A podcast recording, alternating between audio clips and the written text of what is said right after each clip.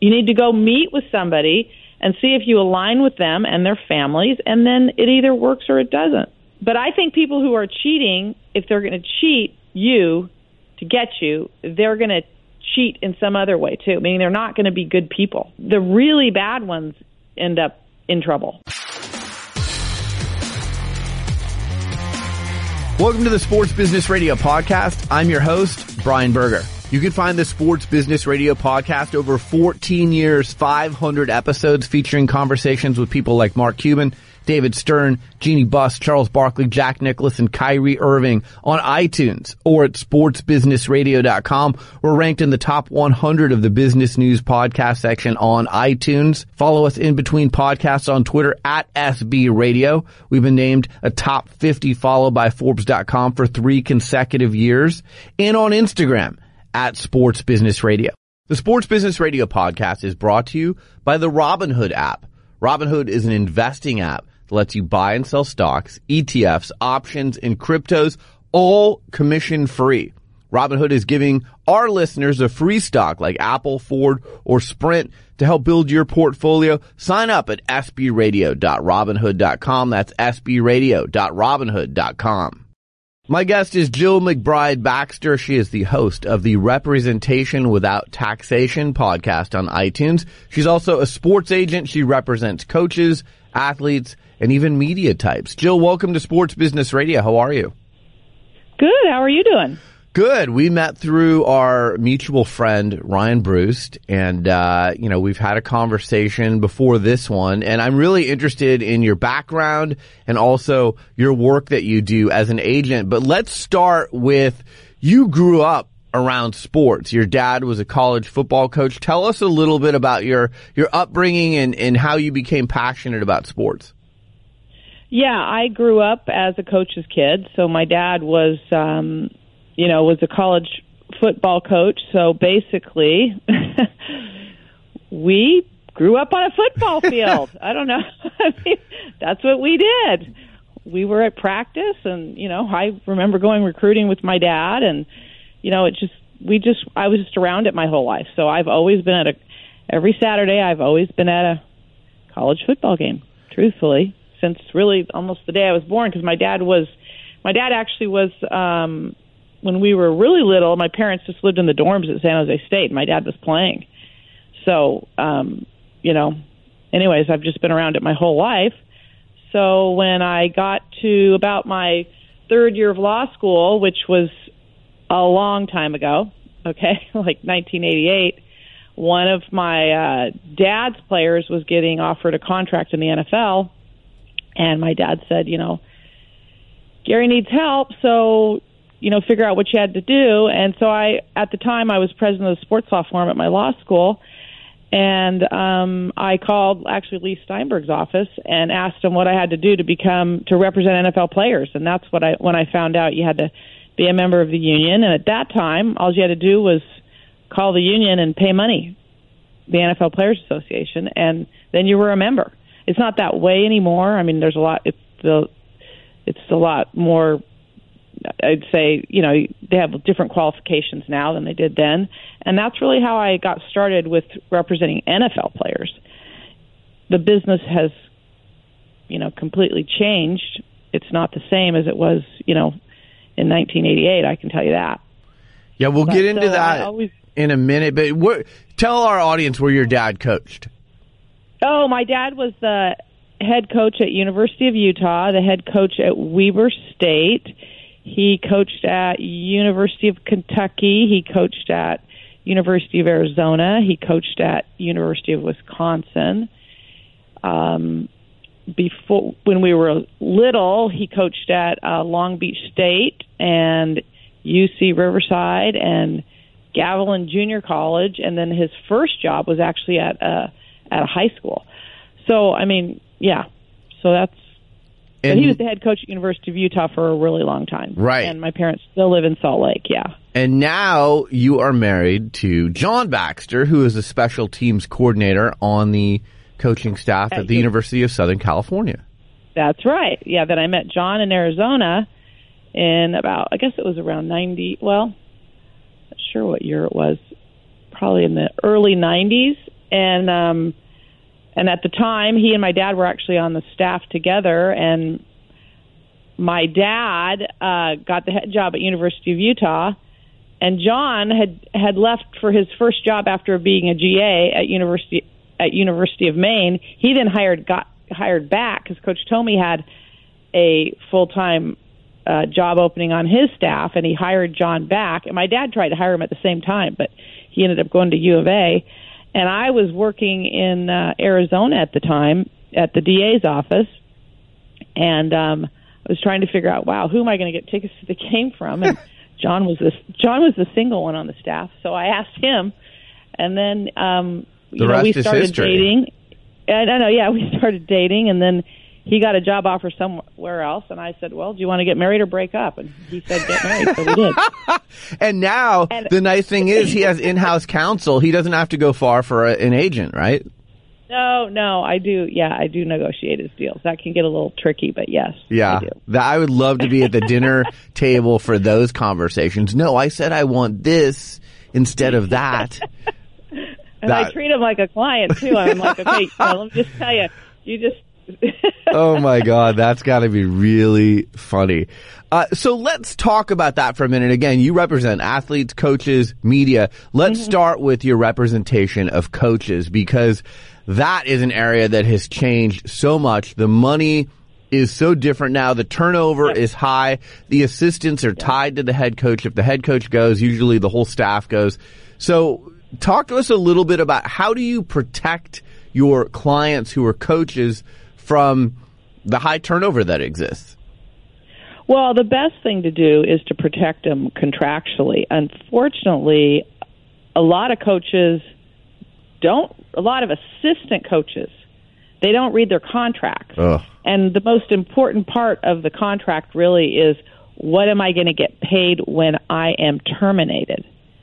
Okay, and so you want to make sure to protect the coach that they are are protected for the entire term of the contract. So if it's a three year deal, you got to make sure they're also going to get paid for three year three years if they get terminated. Because a lot of times there's a lot of clauses in there that'll actually and I've seen this happen to coaches before they didn't read it they think they have a 3 year deal but there's a 30 day payout. So really what they had is a 30 day contract to me So let me ask So- you this. What would you say the percentage is of assistant coaches, not head coaches, assistant coaches who have agents like you representing them? Um, well, it's a much higher percentage now than it used to be. I have a lot of assistant coaches, but I have completely changed also that whole structure too, because I used to um, do a whole thing where you just do a percentage of the contract and all, and I found that a lot of clients got really frustrated with that structure. And so I changed my complete structure. So I charge a flat fee.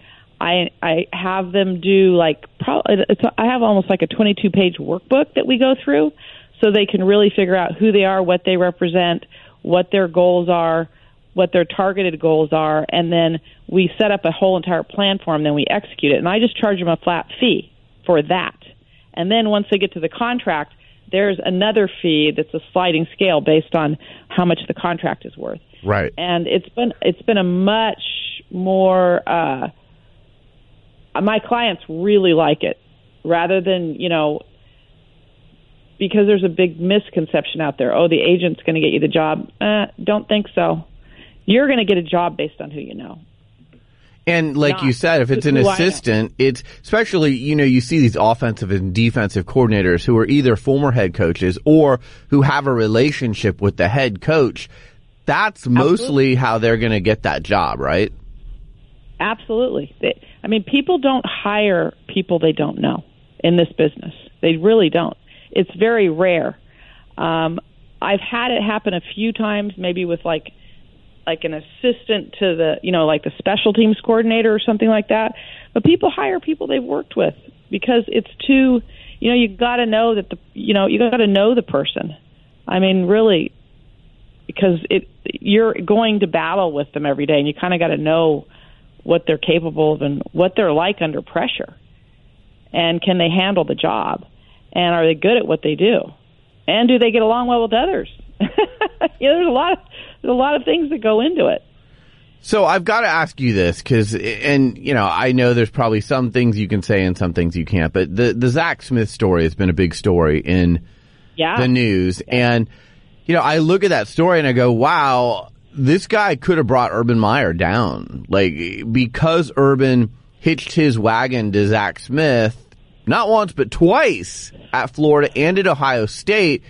It was it was kind of tenuous there for a little bit for Urban, and, and you could argue that Urban Meyer should have been fired. But my question is when you have a situation like that, whether you represent the head coach or the assistant coach, what is your role as the agent in, in a situation like that? Well, hopefully they call me right away. But if he if he had to prevent what happened to him, you know, as an employee at a university, which is, is you know, any institution, your requirement is to when something does happen with an employee or with a player, you're supposed to report it to the Title IX coordinator at your university and report it to the police. Okay? And if you do that, you're protected because you've done what you're supposed to do and then they have a private investigation. What the coach shouldn't do is try to figure it out himself and, and decide whether or not somebody did something because they're really not you know, they're not investigators, they're not police officers, um, and that's not what they should be doing. That's what the Title IX coordinator is for at every university, and what the police is for. And they do, and you do actually have an obligation to report crimes.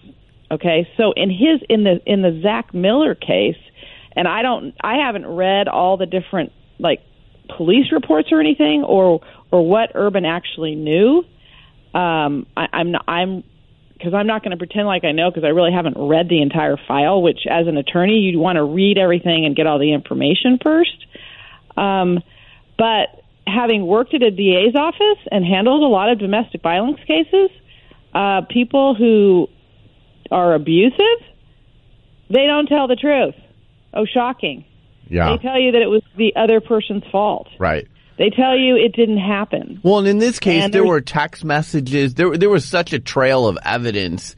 You know, yeah. him apologizing via text, and you know, yeah. Brett McMurphy from uh, the stadium had a number of legitimate pieces of evidence that proved that there was domestic violence going on, and that yeah yeah, that Urban Meyer knew and that Shelley Meyer, his wife, knew. And I think that's an interesting strategy now, too, by the way, where these coaches or these sports executives throw their wives under the bus now, whether it was Bryan Colangelo with the Philadelphia 76ers. That was my wife with the burner account, not me. I know. She happened know. to know all the medical information for the team, by the way, but that was her. That wasn't me. I had no idea she had a burner account. And then in this case, you know, Urban Meyer, well, I don't talk to Shelley about that kind of stuff, and I didn't know she had these texts.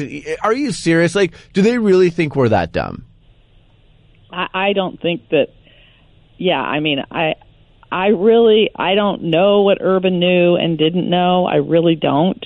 Um, but I'm just thinking, like, okay, I'm just thinking about like, I don't know. It's it's an it's an interesting question because like during the season, for instance, like yesterday, I'm just going to give you an example. My husband was at the office all day, and he was working till like one in the morning. I, I didn't talk to him yesterday. We didn't have a conversation because I was busy and he was busy. Right.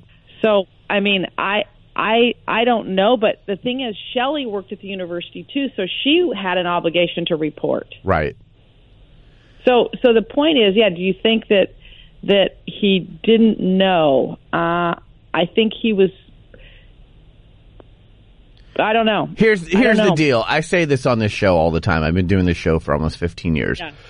These coaches on the university campuses, the head coaches, there is a God complex that exists. I don't care if it's Rick Pitino, Urban Meyer, Joe Paterno, whoever it is. It's a God complex. They are treated as gods on the college campus. They have higher ranking than the university president. And they're control freaks. So the fact that they want to play dumb on these certain things, Rick Pitino, I had no idea there was a brothel that was taking place on campus. You have 15 players on your team. You don't even have a football team. You have 15 players to keep track of and you didn't know there was a brothel on your campus. Give me a break. So that's my problem with all of this is they want to play dumb at convenient times and naive. And I didn't have any idea this was going on. But then if you really look inside what they're doing, they are control freaks and they control every single aspect. The music that's playing at practice, the kind of smoothie that's being served after practice. I mean, every single element is controlled and has their fingerprints on it. But in cases like this, they want to act like they knew nothing. Well, I mean, and like I said, because I don't have all, I mean, I don't feel like if I wish I would have read the whole report, but honestly, I haven't. So I don't really know what Urban knew and didn't know. But I do think, I mean, like, let's say I come home. I, I mean, nobody knows what's going on in our house. M- like my husband and I, let's say. Let's Right. say he comes home. They don't know what we're doing. They don't know if we went to the movie or went out to dinner or, you know, they have no idea. They don't know how many, you know, maybe we had friends over. They they don't know. So there's a lot of things. I mean, and I see what you're saying. You're thinking that all day long they're communicating. Well, let me just tell you something. Not when it's game week. They're not talking to us. At least my husband's busy. Well, but what I mean is the coaching staff is talking to each other and the head coaches specifically want their fingerprints on everything. They are, Yeah. they are control freaks. And They they are, but I will say when it comes to everybody's personal life, you would be surprised how much we don't necessarily know about everybody else's personal life. sure. Like, no, I get it. Like down in like you know like down in LA, we all we don't all live all that close because some some people live in Pasadena, some people live in another, you know, we live like in the Palos Verdes area and so you know you don't I don't know what's going on at somebody else's house. Now if somebody were to say something to me, um you know, I would I'm I'm just sitting here thinking, would I have, would I say, my husband would probably go, I don't know what he would say. I mean, but he knows he has an obligation to report. right. So, but see, So is that part I of your, some- let me jump in for a minute. Is that part of your, so you talked about the 22 page workbook that you do with your coach clients. Is part of your education or work with them, this isn't just about your contract. These are the protocols that you need to know about if you're going to be a coach. For instance, if something like this takes place, you've got to report it to, you know, the coordinator that you just mentioned, the Title IX coordinator, or, you know, the person on campus who's responsible for making sure that all the rules are being abided by. Is that one of the things that you go through with your coaches? Well, I would go through it with them on a case by case situation. And what I'm saying is, I want them to call me, okay, when something happens, and then I will advise them what to do based on the situation. Okay, in my in my whole structure, it, it's more of who are you, what do you represent, creating a brand, what your goals are. Because what what happened in our industry is is people go off kind of like, hey, I'm going to get an agent because the agent's going to get me a job. But that's not how it works. If I don't know who you are and what you represent and what your goals are, how can I possibly help to guide you to get a job? Are most that's of your clients coming to you? They're they, like you said, you get a job in this industry based on relationships. So I'm imagining most of your clients. It's not like they randomly find you online or on Twitter or on your podcast. They're coming to you from someone else who has utilized you or through some personal relationship. Would that be correct? I would say that's an interesting question because this, um, yeah, there are one person was, and I'm and I'm just thinking about this new structure. Um, I don't. People find out about me from different people, but I will say it's word of mouth. Yeah, Right. it's referral. It's not like I'm calling. pe- You, you mean I'm calling people on the phone and saying, "Hey, you know, You need an Excuse me, no. yeah, I don't. I do not do that with coaches. They they usually call me, or I worked with somebody else, and they say, you know, whatever. Call Jill. Approximately how many coaches are you working with right now? Ballpark. I have a lot of coaches. 100? 50? Uh, well, you got to understand. Like I do. I mean, I've had tons of them. I, I I I really have never really counted. I mean, I've been doing it for 30 years. You see what I mean? And are they head coaches and assistant coaches, or just primarily assistant I've coaches? had I have athletic directors. oh I wow. have okay. I have coordinators in the NFL. I have head coaches. I have assistant coaches. I have football ops people. Because now that I have the new structure, it's a flat fee. So I I can represent all kinds of people if they need help. Yeah. The uh, the the way that the way I used to do it, it kind of even prevented you from hiring who- from somebody hiring me that wasn't making was just making not that much money. So Now what was the everybody. yeah? What was the flip that you know switched with you that kind of made you change this business model? Was there a particular client that said, "Hey, if you did it this way, I'd hire you," or did a light just come on one day and you're like, you know, if I did it this way, I'd probably get more clients? You know what? Last year, it was actually last year because um my husband was like, "Well, I think I think I need to get somebody to help me get a head job." Why? You're married to an agent. and he and and and and I'm just going to tell you and it was nothing against this person because he's a good guy. And I think he did a good job. But I ended up negotiating all the deals and he ended up getting his own head jobs and then we were paying a lot of money to somebody and I thought, "You know what? This isn't right." And so since I had it on the reverse side, and then you know we we since changed that, of course. But we were tied into a certain amount of years with the kind of, and I was like, okay, you know what? I don't really like this either. Truthfully, Yeah. because he always, you know, because it is a little bit when when he is working for somebody, and I have to negotiate with his boss, it gets a little dicey. I'm just going to tell you. Yeah. Some people You know tout I mean? their clients and you don't seem like, you know, the big agencies, the CAAs, the IMGs, the Wassermans, that, hey, we have this client and that client because it attracts other clients. Oh, wow. If they represent them, they must know what they're doing. I'm going to go sign with them. What's your philosophy on touting some of your top clients so people know who you rep and that you have these capabilities or are you like totally you seem like you're a little bit on the down low with with who you rep Well, I I am because you know there's this thing called attorney client privilege. but you're an agent too Yeah, I know, but I'm still an attorney. Okay. And so I guess I always err on the side and you know like like before I went on the show, it's not like I called like one of my main clients who's I'm like in the middle of negotiating a deal with, "Hey, do you mind if I mention your name on air?" I, I, they might not be okay with that right now. right So who is it so no I i'm just, kidding don't. no, yeah, I mean, I, cause I and, and I'll tell you something else that's come up that's really interesting in the in the coaching end of it is that anybody making over a million dollars, universities are getting a twenty one percent excise tax wow over and above a million dollars. Okay, so anybody who's making over a million dollars, the school is getting taxed.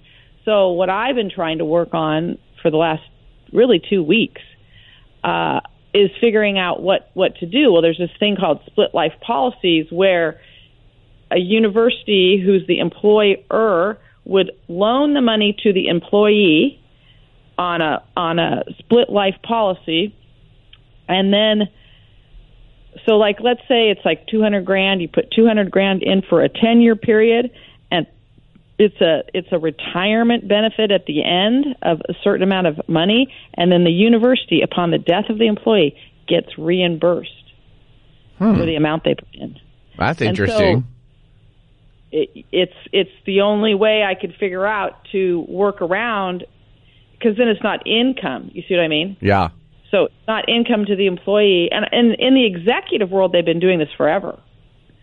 Um, and so there's going to be have to be a lot more thoughtful things about how to structure it, so the universities are not getting a 21 percent tax over a million dollars. Wow, that's- So I want to So do I- a few quick hit questions with you. First, Okay. there's people who listen to this show, and I'm sure they listen to your uh, representation without taxation podcast on iTunes, and they say, you know what? I want to be an agent someday. I mean, it seems like everyone after the Jerry Maguire movie, they're like, I want to live that life and I want to be an agent. if someone's listening to this podcast right now and they're thinking about becoming an agent, what are the skills that they need to have in order to be a successful agent, in your opinion? Well, one of the things I, I really think you got to have a law degree. I know there's some people who you know represent people that aren't lawyers, but there's too many things that happen where you need to have a legal background. Okay. Okay. One. Number two, you got to have relationships because you can't get clients if you don't have relationships. Mm-hmm. And, and you need to know if you're going to represent an NFL player, you better know how to evaluate talent because there's a lot of people that aren't good enough. Hmm. So, so if you and and that's I think that's one of the problems with um, you know what's going on right now in in the NFL side of it is that there's people that are getting in the business who don't understand the business, and players are tr- you know there's become a very pressure amongst my peers, which is something I don't really buy into, is they become a bank to the player. Meaning, I'm going to pay for your training, I'm going to pay for your expenses. I'm, I'm talking about once they're once they're out and they sign. Okay, they're paying for all these things that are really expensive, and then the player doesn't make it, and the agent's like, "I just spent this much money." Well, that was stupid. Don't give them the money. Right. It's like ninety percent of it is the film, and then there's maybe 10% is the, you know, what I call the track events that, you know, the NFL requires those guys to do. But if you talk to the scouts or even say, well, that just solidifies is is who they are in the field, who they are in in in a workout. But really 90% of it is the film and, you know, injury injuries, uh, interviews, character, all that stuff goes into it. And then, you know, I mean, you think they're going to do the whole thing on the vertical jump? That'd be crazy. So it's it's so there's a lot of agents who have tried to get in it, spent money, lost a bunch of money, and because they didn't know how to evaluate the talent. If you're going to do that, they better be a second round pick, not an undrafted free agent or what I call not a guy. You know, can't Okay. play. We'll return to our conversation after a word from our sponsor. Really happy to welcome Robinhood app to Sports Business Radio. They're going to be a great partner. I like their app a lot because it's a non-intimidating way for stock market newcomers to invest for the first time and they can have true confidence about doing it. The other thing I love about the Robinhood app, it's an investing app that lets you buy and sell stocks, ETFs, options, and cryptos all commission free. I know there's a lot of brokerage firms out there that charge up to $10 for every trade, but Robinhood doesn't charge commission and they make it super easy for you to invest. So for our listeners, Robinhood is giving a free stock like Apple, Ford, or Sprint to help build your portfolio. You can sign up at sbradio.robinhood.com. That's sbradio.robinhood.com. I also love how they make understanding the stock market easy for new investors. They have these easy to understand charts and market data that is all on their app. So if you don't understand certain things about the stock market or a specific stock, they make that easier for you to understand. I love this app because again, so many people out there that I talk to, they're like, I want to invest in the stock market, but it's a little bit intimidating, not sure quite how to do it. This is a super easy entry point for stock newcomers. And again, ETFs, cryptos, options, these are all available via the Robinhood app. So give the Robinhood app a try. Sign up again at sbradio.robinhood.com. That's sbradio.robinhood.com. Do it today. Now back to our conversation. So, So, how um, how much uh, pursuing of players do you do versus they're being referred to you? Because I've seen agents who literally have spent years chasing players dating back to mm-hmm. high school, college, and then they get to the pros and they've invested all this money in them in chasing them, traveling, you know, maybe providing other benefits, and then they go with another agent. And as the agent, you're like, oh my gosh, I just invested literally years and tens of thousands of dollars in this player and I got nothing to show for it. Yeah, I don't do that. So you're basically the agent that you don't pursue the player. You're you have referrals that come to you, and then you evaluate the player, and if you think the player has uh, talent to make it to the NFL, then you're interested in signing them. Basically. Okay. But my relationships are different. Because, first of all, I go to a college game every single Saturday, every Saturday of my entire life. Hmm. I can look at the field and look at somebody's feet and tell you whether they're at least have a chance. Wow. Okay.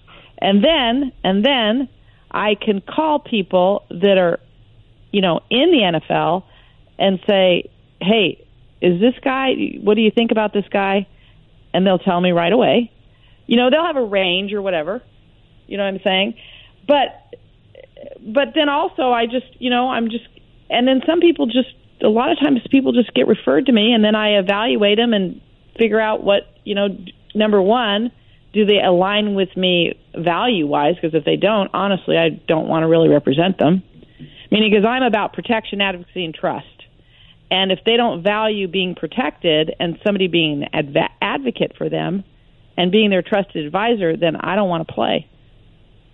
How much do you So have to deal with the the families, the entourages, the posses, as I call them? How much do you factor that in? Because I'll tell you, you know, I do work outside of this show as a consultant, and I've worked with athletes, and if I don't like the people surrounding the athlete, or I don't trust them, or I don't think they're going to follow through, I don't work with them. No, I know. I, I don't. I, I, for the most part, I, I, I would say I probably don't attract that kind of a person. Although I, I mean, I will say when I represented my UFC fighter, um, and that was interesting. Uh, there were sometimes issues with that entourage, but Can you say who the fighter was, or no, or is? um, yeah, Ke- Kendall the Spider Grove. He was 180. He was uh, middleweight in the UFC, but I traveled all over the world with him and his entourage, and that was interesting. Huh. Wow. So, so this is the other thing too, and I always ask this of guests uh, on the show if they're they're women. I have a 13 and a half year old daughter, and you know she's kind of trailing around me and my life in sports like you did with your dad. And who knows if she'll get into the industry at some point? I don't know. But you're dealing predominantly with male clients. How is Yep. that dynamic for you? Because you've got to be a strong woman. You've got to walk in that room and kind of command that room so they go, okay, like I trust this person and, and if I need someone to represent me and be tough with my negotiations, like this woman's going to get it done. Yeah, uh, well, I I I think usually when people meet me, they figure out pretty quickly that I can handle quite a bit. But uh, I, you know, it's an interesting question because when I first got into it, I really didn't think about it. I really didn't because you know one of my dad's players needed help, and that's how I got in it. Uh, I think now they talk about it a lot more because there are more women now doing it than there used to be. Um, but when I first got in it, I'm certain I was probably the only one, but I don't know. When I went to the first meeting with the NFLPA, there was there wasn't that many of us then. Uh, now there's more. Um, but you know, when you're negotiating a deal, the whole thing is you need to be prepared. You need to know what your client's worth, and you need to be prepared. And that doesn't have anything to do with gender. And then you kind of got to know how people operate, which is called politics. So since I've been around for a long time, I, I kind of know the politics. Right. With you the know, and, NFL, and, and if you're I was going to say with the NFL players, just judging from your Twitter feed, it seems like you may represent a lot of place kickers or special teams. Oh, I, I I am the specialist. I mean, I have to tell you, I've I've become the specialist. Uh, what do you call? I don't want to say that's I I I do a lot a lot of representation of specialists, which and I like representing them. It's just a really hard job because there's only 32 of them, and then look Right. what happened this. Three, Oh, my gosh. Three kickers got changed. Three in one week. three. Yeah, Zane Zane got um you know, just I mean he missed he he missed a lot of kicks. You can't miss, number 1. You could especially if you're younger, you can't miss. Uh maybe you can't ever miss. But then there's allegedly that there's an injury. So that's an interesting situation. If you're injured, you should immediately call the doctor and get a second opinion because the team's going to try to, you know, they they aren't supposed to be able to cut you when you're injured. So if you're injured, you got to report it to the trainer. The hard part with the kicker, when you're the only one on the roster, you really don't want to report it to the trainer because you're not going to be able to play. Yeah, so like that's a very interesting point you just made because there's two cases that I can look at this weekend. So there's the Cleveland Browns kicker, and I don't know if you worked or That's work with him. That's Okay, Zane. is he That's one of your Zane. guys? No, but I know Zane. Okay, Zane so so he was obviously hurt, and he had told the coaches that he was hurt, according to, according to everything I read. But they still put him out there, including at the end of the game, to try and kick a 52 yard, two yard field goal when the guy obviously couldn't kick from like 30 yards for an extra point. He was hurting. But he didn't tell Yeah. anyone, or they just threw him out there anyways. Then the Rams kicker in warm-ups is like, I can't go today. Take me out of consideration. So they had the punter doing extra points or they were going for two point conversions. So one team, the Rams kicker, removed himself from missing because he's like, I'm hurt. I'm not going to give myself a chance to miss. And then the Browns kicker, you know, he's a young guy. He goes out there anyways and shouldn't have been out there. He was obviously hurt and now he loses his job. Yep, it's it's tricky. It's very hard because, and and that's where I've always said I think they should allow a spot for two two kickers, two punters, and even two long snappers, because it's just that they won't do it. They don't even have them on the practice squad, which you wouldn't be able. Like I was thinking to myself, if, for instance, the Rams, if they had had a guy on the practice squad as a kicker, let's say they had Ficken, who's who they signed uh, on the practice squad. I don't think you would. You can't activate them that quick anyway. So that's why you need actually two guys on the roster, especially the kicker, because the kicker, they're the leading scorer on your team. Right. Look at the stats. Yeah. And and and yet, you know, you have three quarterbacks, but you don't have a backup.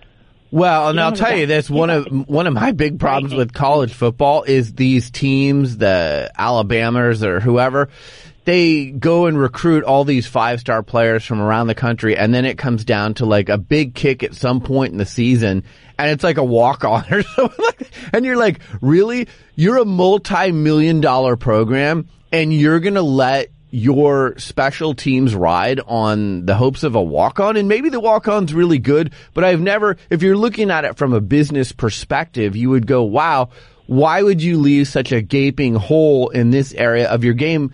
As you pointed out, your kicker is usually your leading scorer, at least in the NFL.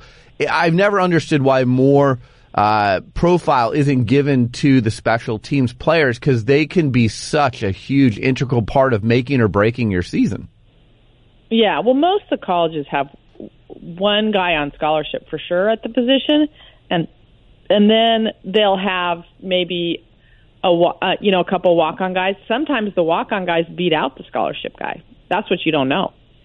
So it may be in camp the walk on guy beat out the scholarship kid, okay, and then the next year that kid ends up getting a scholarship. That that happens because there's a little there's more. It's all about the numbers because in the NFL you got 53 on the roster. That's it. It's not that many. When you start to count like each position on the field, you, there's not enough spots and you know you're more likely to carry extra receivers and, and safeties and corners because you know Right. their their legs get tired. So, um, you know, it's about practice. It's about practice. So we've got a few minutes left, and I want to get through a few Uh-huh. other questions with you. The difference between working with coaches and athletes, and I know you work with media types too, but let's just say coaches and athletes. From my perspective, are coaches a little bit more responsive and responsible than athletes? Is it vice versa? What's your difference between working with your coach and your athlete clients? Well, each person's just different. Each person's situation is different. But see, in the NFL, when you're representing NFL players, you're negotiate. This is what we're supposed to do, by the way. You're supposed to negotiate their deal, okay, and protect them under the collective bargaining agreement. So I have to know the CBA really well, and especially if they get injured, because there's a process and you need to follow it to protect your player, because the team will try to save money. In the case of a coach, I am going to you know, create a whole almost, you know, brand and find out who they are and what their goals are and you're you're you know they're going to be in the business for 20 30 years so that's why I've shifted so I want them to get on the same page of of like who you are what you represent and where do you want to go and then come up with the plan and then assist them in executing the plan. You see? Yeah. And then as far so with coaches it's just it's not even the same kind of representation. It's completely different. Have you ever called You one of I your coaching clients and said, "Hey, I got a player I want you to look at"? um trying to think. Oh yeah I mean, like you said, it's all about Like, in the last relationships. So why why wouldn't you Well, it's- it's- utilize it's that not that- relationship? but but here's how it works with each team. Like let's say, uh, okay, the Cleveland Browns, the kicker gets hurt, so I know at that organization that you know who's going to decide on the specialist. So if I have a specialist on the street, I'm contacting that person. If it happens to be a client of mine, well, that's who I'm contacting because that's the person who is making the decisions. Right. And I and I and now I know who those people are because I've been doing it for a long time. So at the Cleveland Browns, you know, I'm going to text Eliot because Eliot's going to be the person deciding on the specialist. He did it at Green Bay too. Mm-hmm. So you know, it it. But it used to be I, I contacted another person when Eliot was at Green Bay. I contacted somebody else at Cleveland because I. So I you got to kind of know who the decision makers are Right. based on what you're dealing with, and it's different at an each organization. Right. See what I'm saying? So it depends on the position, the situation, and what's going on. Got it. So Vontae Yeah, Davis, did did you see Vontae Davis uh, of the Bills last weekend? He retires at halftime of the game. It made big news. Uh, you know, obviously we talked about Zach Smith at Ohio State earlier in the interview. I know there's you know confidentiality and, and things like that, but what's the craziest situation you've ever had with a client or most unexpected situation that I guess you could talk about? Or even if you don't mention a name, can you describe what the situation was? The craziest. Uh, I mean, retiring at halftime of a game is pretty crazy. Yeah, like I I've imagine had that, agent was probably like, "You got to be kidding me!" Like seriously. And I know he had a lot of guaranteed money, well, four million dollars in guaranteed money, but still, it's a little bit of career suicide there. And maybe he really was done, and he'll never play again. But that Mm-hmm. certainly, that's not going to endear you to any future uh, teammates or GMs if that's how you're handling your business. So I, I just thought of the agent when that happened. I was like, wow. I'm sure his agent Yeah. and and to their credit, whoever the agent is, or the NFL, or even the Bills PR people, there was a statement that came out within an hour after that, after the news went viral, and whether Vontae issued those words or not, or someone just created a statement. At least there was some damage control that was being done, so someone was paying attention. But that was a crazy story. Yeah, I don't. I don't. There, there's tons of things that happen all the time, but I don't think I've ever had anything that crazy happen. But I will say this: the biggest thing in the NFL because it, it's the injuries. Like I remember, I had one player, and he was playing for the Dallas Cowboys, and he was in training camp, and he got hurt, and I was sitting somewhere. I wasn't in my office, and he called me, and he's like, "I'm hurt." They're sitting here with this paper in front of me and I was like, "Oh no, no, no, no, don't sign that." And he was smart. He called me right away, okay? And um and I said, "You need to go get a second opinion immediately." And once that happens, then then we can figure out where you are. Do you know that that kid never played again and they were trying to get him to sign something and not pay him? Wow. because he was I know. So it's really it's not usually what the player does. It's usually what the team's trying to do to get out of paying somebody. Hmm. So yeah, it emphasizes the importance of before you sign anything, before you make any deals with anyone, you contact your agent because they're the expert and they know how to protect you. Right. Actually, the minute you get hurt, you should call your agent. Because I I've had other guys not tell me that they're hurt, and then all of a sudden they're getting cut and they tell me they're hurt, and I'm like, dude, you can't you can't wait two weeks to tell me that crap. I mean, that's stupid. You got to call me the minute, and and I I'm terrible. I I sit there and tell them all the time. The minute you're injured, I'm the first call, not anybody else, Right. because I got to know what situation you're in. And a lot of times, you know, they want to play. They don't think they're that hurt. Maybe they are just barely hurt, but still, you got to you got to get a second opinion to make sure, because the teams are going to they're they're a business. They're they don't they're going to try to prevent. They don't want to spend money unnecessarily. I don't care how much money they have. You see what I mean? The minute somebody's injured, they're they don't have value. Right. So they try and, that's get really what hap- off of and it. that's really what happened to Zane. I guarantee you. Hmm. Very interesting. Like, did Zane get an injury settlement? I don't know. Hmm. Did any of your kickers get picked up this week? Uh, no, Okay. but that that but been working on that. Yeah. What's Yeah, the I worst part of uh, the agent industry? Again, you know, I, I've seen it with my own eyes, whether it's, and I've seen more of the basketball and I guess the football seven on seven culture. So from young and the runners, the AAU coaches and, and football coaches who are basically serving as like pimps for these young kids to deliver them to colleges or uh, try and get a piece of their pro money. It can be pretty filthy. You've been in this business a long time.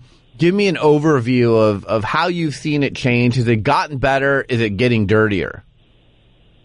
You know, I, I don't I don't use runners. You're not allowed to use runners. It's actually against the rules. So I don't know. There's a lot of people it. not playing by the rules, as you well know. I, I know, but I play by the rules. Well, of okay? course. And so I, I just sit there and go. I- So, uh, so see, I kind of operate in a vacuum. I just do it the way I'm going to do it. Right. And if somebody else is running around being an idiot, uh, I mean, I just, you know, I, I don't, I don't, I don't understand it. I don't even get it. I don't know what, you don't need to do that. You need to go meet with somebody and see if you align with them and their families, and then it either works or it doesn't. But I think people who are cheating, if they're going to cheat you to get you, they're going to cheat in some other way too. Meaning they're not going to be good people. You see what I mean? And eventually they get it catches up with them, and they don't they don't stay in the business. The people who've been in the business for a long time, in my opinion, are pretty. You know, they're actually some pretty good people. Right. You see what I'm saying? The really bad ones end up in trouble. Yeah. So, and so, and and a lot of a lot of people change agents too. So you know, whatever. It's it's just a it's. uh, Is it getting worse? I, I don't know. I, I think what what's bad is that the players now expect everybody to give them something, and that's that's what it didn't used to exist that way. That's not the way it used to be. Bec- and that's that all that training stuff right. because they want somebody to pay for training and their housing and their food. It's like that doesn't pencil. I mean, maybe with a first round pick, but the rest of it, it doesn't pencil. yeah. It absolutely doesn't pencil. So I don't, I don't even get, and I, I just, it, it just doesn't make sense. None of it makes sense to me. It doesn't sound like a good business decision. And, and for a player to be in debt to the agent from day one, stupid. Now you're taught. What if you don't like the agent that you've taken all this money from him, and and then you have to re you. A, a lot of times they put stuff in. If you leave, you got to give all that stuff back, and then you don't make it. and You don't have any money. It's dumb. So let's flip See, that. If if you're a, if you're a player and you're coming out and you need to train and you need food and you need housing and Mm-hmm. you don't want to go in debt to the agent, but you're coming from a low income background, what is the best way to borrow that money and hopefully you sign a pro con? Know, but what's you the best way to do that? Uh, it's very simple. Keep your scholarship at your university. Train at your weight room. Hmm. Uh, it's real simple. Go to the combine. Do the best you can do. Go to your pro day. Do the best you can do. And if you're good enough, you will get drafted. But you don't based need the high film. priced trainer living in a house in Malibu No, with the the no, dietitian and the blood chamber blood oxygen chamber No. and No. cryo. Okay. Some of those some of those trainers aren't very good, to be Right. honest. Some of them, uh, and and some of them are really good, but uh, have you ever been to any of the big universities and seen how great their facilities are? Uh, way superior to a gym, Right. and you have a football field to play catch on. Okay, and you have people that are playing football, so you have people to play catch with. If you go to a trainer, you don't even know who's going to be there. Yeah, I love the story, and then we're gonna wrap. But I love the story it's so, of it's so annoying. So No, annoying to me. But go ahead. No, I, I get it, but I love the story that I heard, and you can probably confirm this because your husband coaches at USC. But uh, I guess a bunch of the receivers were having pro day at USC, and they needed a quarterback. So Sam Darnold gets on a plane and flies in to be quarterback because obviously they did the same for him on his pro day. So I just thought that was a cool story. Like, hey, not bad to have Sam Darnold throwing to you on your your pro day if you're a wide receiver. Was he doing that at USC at his pro day? I mean, he just was participating in the pro day. Is that what you're so- talking about? No, so he did his pro day, but then the wide receivers, I guess, had a different pro day, or that it was take two, or something like that. There was something where the receivers needed a quarterback and a good quarterback to throw to them. So he flew in, and I think he flew in from the East Coast after he had worked out for some East Coast teams.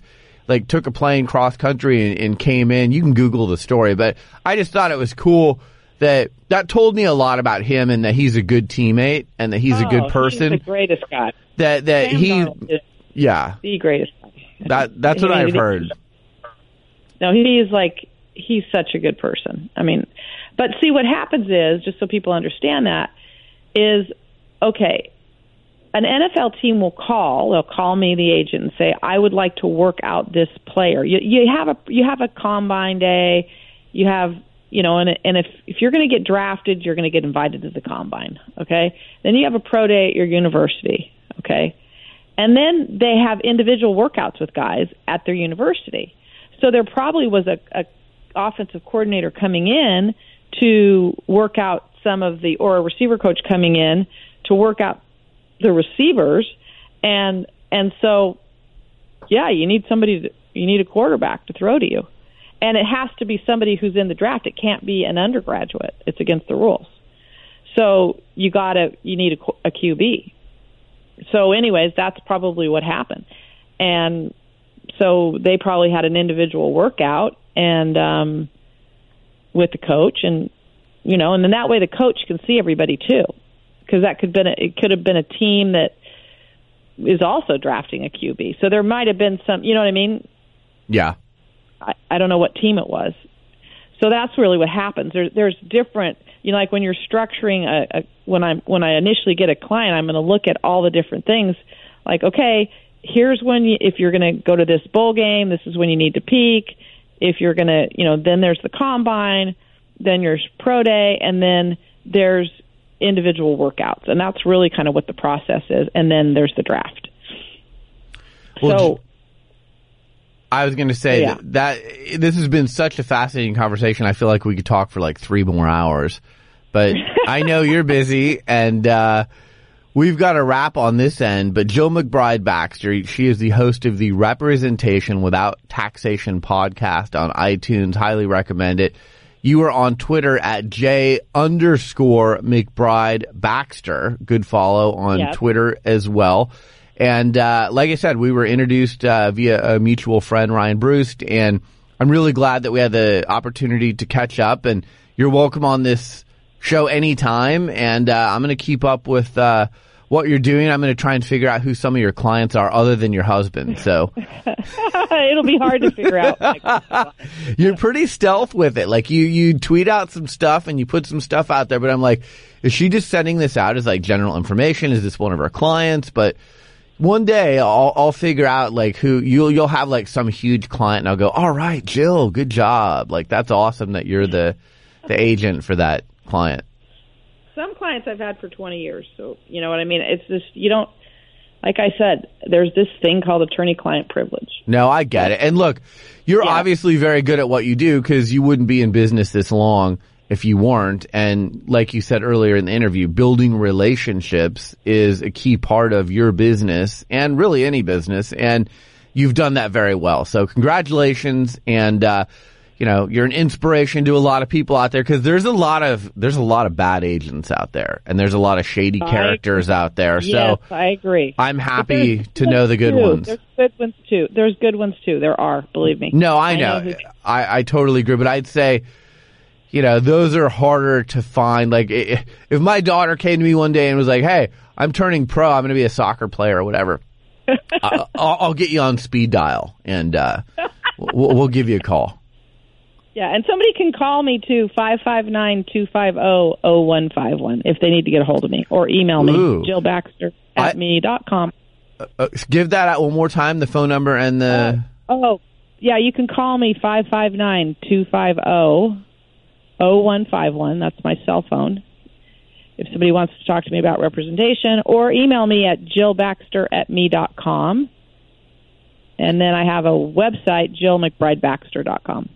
Awesome. And I will say this in the almost 15 year history of this show, that's the first time anyone's ever given out their phone number. So good job. You got it in. And, uh, if people are listening, you may get some phone calls or some, some emails from people hearing you on the, the Sports Business Radio podcast. And again, uh, listen to Jill's podcast on iTunes, Representation Without Taxation. And I guess this conversation may live on, on that podcast this week from what you tell me. Yeah, that's what I want to do. I want to share it on mine too. So Awesome. Jill, so good to All talk right. to you. Thank you so much. You're listening to Sports Business Radio. We'll be right back. Sports Business Radio is sponsored by Boingo Wireless, the largest operator of indoor wireless networks in the U.S. Today's sports fans expect strong, fast, mobile connections at their favorite stadiums. Research shows that fans will leave at halftime if they cannot get connected, which is part of the reason why professional and collegiate sports venues alike work with Boingo to manage their wireless networks. As the world's leading connectivity expert, Boingo knows how to make a venue's vision for the connected fan experience a reality. They are the only company that can provide end-to-end wireless service so teams can focus on the big game, not on their network. Boingo designs, installs, and manages Wi-Fi and cellular networks at university stadiums like K-State and the University of Houston and major league venues like Soldier Field, Phillips Arena, and Vivint Smart Home Arena. We're excited to showcase how technology is changing the business of sports, led by companies like Boingo. Boingo connects you to the people and things you love, like sports. For more information, visit boingo.com or email sports at boingo.com. Well, that's it for this edition of Sports Business Radio. Thanks for tuning in. Thanks to our show staff, Brian Griggs and Josh Blank. Thanks to Hadley Heck. She's a student athlete at Portland State University and she's our new sports business radio intern. Thanks to our friends at Boingo Wireless for powering our sports business radio roadshow. Follow them online at boingo.com or on Twitter at Boingo. And thanks again to our new partner, the Robinhood app.